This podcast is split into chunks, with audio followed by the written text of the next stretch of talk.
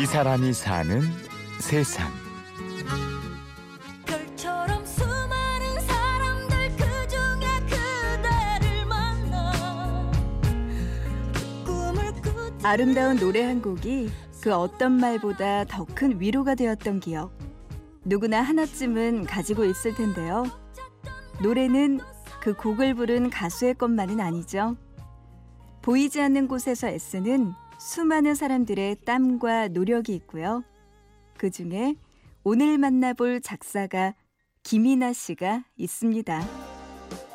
황치훈의 추억 속의 그대 김민우 이병열차 안에서 두 분의 노래 작곡자가 윤상이라는 공통점이 있었어요. 그래서 다른 곡들도 막 찾아봤어요. 내가 그럼 좋아하는 곡들이 대체로 작곡자가 같나? 어. 어, 되게 멋있는 사람들이 보이지 않는 곳에 존재하고 있다라는 거를 느꼈어요. 그게 훨씬 더 멋지다고 저한테 느껴졌던 것 같아요. 이선희의 그중에 그대를 만나도 아이유의 좋은 날도 브라운 아이드 걸스의 아브라카다브라도 모두 김이나 씨가 작사한 노래입니다. 이렇게 대단한 히트곡을 만들어내는 작사가가 되기까지 긴 준비 기간이 필요했죠. 좌절의 경험도 많았는데요. 원하던 음악 관련 회사에서는 경력 부족을 이유로 매번 거절당하기도 했습니다. 몇 회사를 거치다가 간 곳이 모바일 컨텐츠 회사였고 거기서 컨텐츠 기획팀이었는데 그때는 컬러링과 벨소리 뭐 이런 것이 굉장히 음악과 밀접하잖아요. 음반 산업 종사자들하고 좀 더 많은 스킨십을 하는 게 가능했었어요. 워낙 좀 그때부터 저는 나름대로 음반 산업 종사자라고 혼자 생각을 했어요. 꿈꾸던 일에 한 발 다가서긴 했지만 작사가의 길은 쉽게 찾아오지 않았죠. 이나 씨는 언젠가 찾아올 행운을 기다리는 대신 적극적으로 기회를 찾아 나섭니다. 인기 작곡가 김영석 씨를 만나러 간 겁니다. 근데 제가 그냥 가서 그 작곡을 가 꿈이라고 그냥 대뜸 말한 거예요. 들어보시고 그냥 아 화성학이나 음악에 대한 기초를 조금 더 공부하신 다음에 그때 돼서 다시 준비가 되시면 연락을 달라 하시는 거예요. 근데 저는 이제 그 놓칠 뻔한 기회였는데 아 선생님 제가 근데 공연 때 찍은 멋있는 사진들이 되게 많은데 여기 홈페이지에 오시면 그 사진들을 보실 수 있습니다 하고 주소를 드렸는데 거기 들어와서 보시고 사진 구경하시다가 이제 일기 게시판이랑 이런 거를 보시고는 나중에 데모라는 것을 한번 줘볼 테니 거기 멜로디에 맞춰서 글을 한번 써보겠냐 이나 씨의 노력이 만들어낸 첫 번째 기회. 얼마 후 성시경이 부른 10월에 눈이 내리면을 쓰게 됐고요.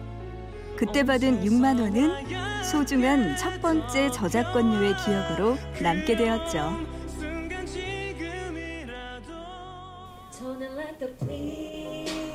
음, 때론 여기서 끊고 그럼 따라 따라따라 요 부분 말을 생각하고 생각나면 다음 단계 넘어가고 잘 나가는 작사가이지만 가사를 쓰는 과정은 우리가 상상하는 것처럼 멋지지만은 않습니다.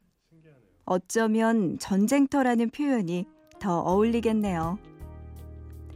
궁의 OST 퍼랩스 러브의 노랫말은 이렇게 탄생됐죠. 별로 기다려주기에는 작사가들이 많아요. 네, 그 의뢰가 왔을 때 제가 회사에서 막 퇴근 준비를 하던 때거든요. 어 지금 뭐 한 한 시간 있다가 녹음할 때인데 혹시 가능하면은 쓰실 수 있겠냐? 왜냐면 그때 그 회사 입장에서도 아마 너무너무 급해서 막 오만 작사가들한테 다 의뢰를 하던 단계인 것 같아요. 막 아무나 뭐, 뭐 누가 됐든 빨리빨리. 근데 운 좋게도 제가 딱 책상 앞에 있을 때였고 지하철 탔으면 제가 다시 어린 시절 친구의 연애 편지를 대신 써주는 걸 좋아했던 감성 소녀. 그러니까 책은 되게 좋아했었어요. 책 읽는 거를 좋아했고 글 쓰는 것도 좋아했는데 어떤 식이었냐면 누군가의 연애 편지를 대필하거나 그건 요즘도 가끔 해요 심지어 문자 싸웠을 때 뭐 상대 마음을 최대한 풀어지게 하는 그런 문자라든지 이제는 최고의 작사가가 되어서 같은 꿈을 꾸는 사람들에게 뼈 있는 조언도 아끼지 않습니다. 음악에 대한 꿈만 가지고는 일을 할 수가 없다라고 저는 생각을 해요. 진짜 꿈이 있으면 당장 지금 하루하루 현실은 책임을 지면서 살 수 있어야 그 꿈도 계속 유지를 할 수가 있는 건데 다 때려치고 나는 모든 것은 시간 낭비라고 생각해. 어, 라고 하면 안 되죠. 서태지 씨가 뭐 학교를 그만두고 그냥 신하위가 되고 근데 그분은 이제 그런 어떤 남, 굉장히 남다른 사람인 거고 근데 대체로 그런 사람들은 우리 존재를 많이 하진 않잖아요. 근데 노력에 의해서 남달라질 수 있는데 그냥 애초에 남달랐던 사람이 간 길을 따라 걸어가려는 사람들이 많은 것 같아요. 저 또한 뭐 직장 생활을 그리고 이 순간에도 끊임없이 새로운 목표를 세웁니다. 처음 작사가로 일할 때처럼요. 여러 색깔의 가수들이 가사 의뢰를 하는 작사가가 되고 싶어요.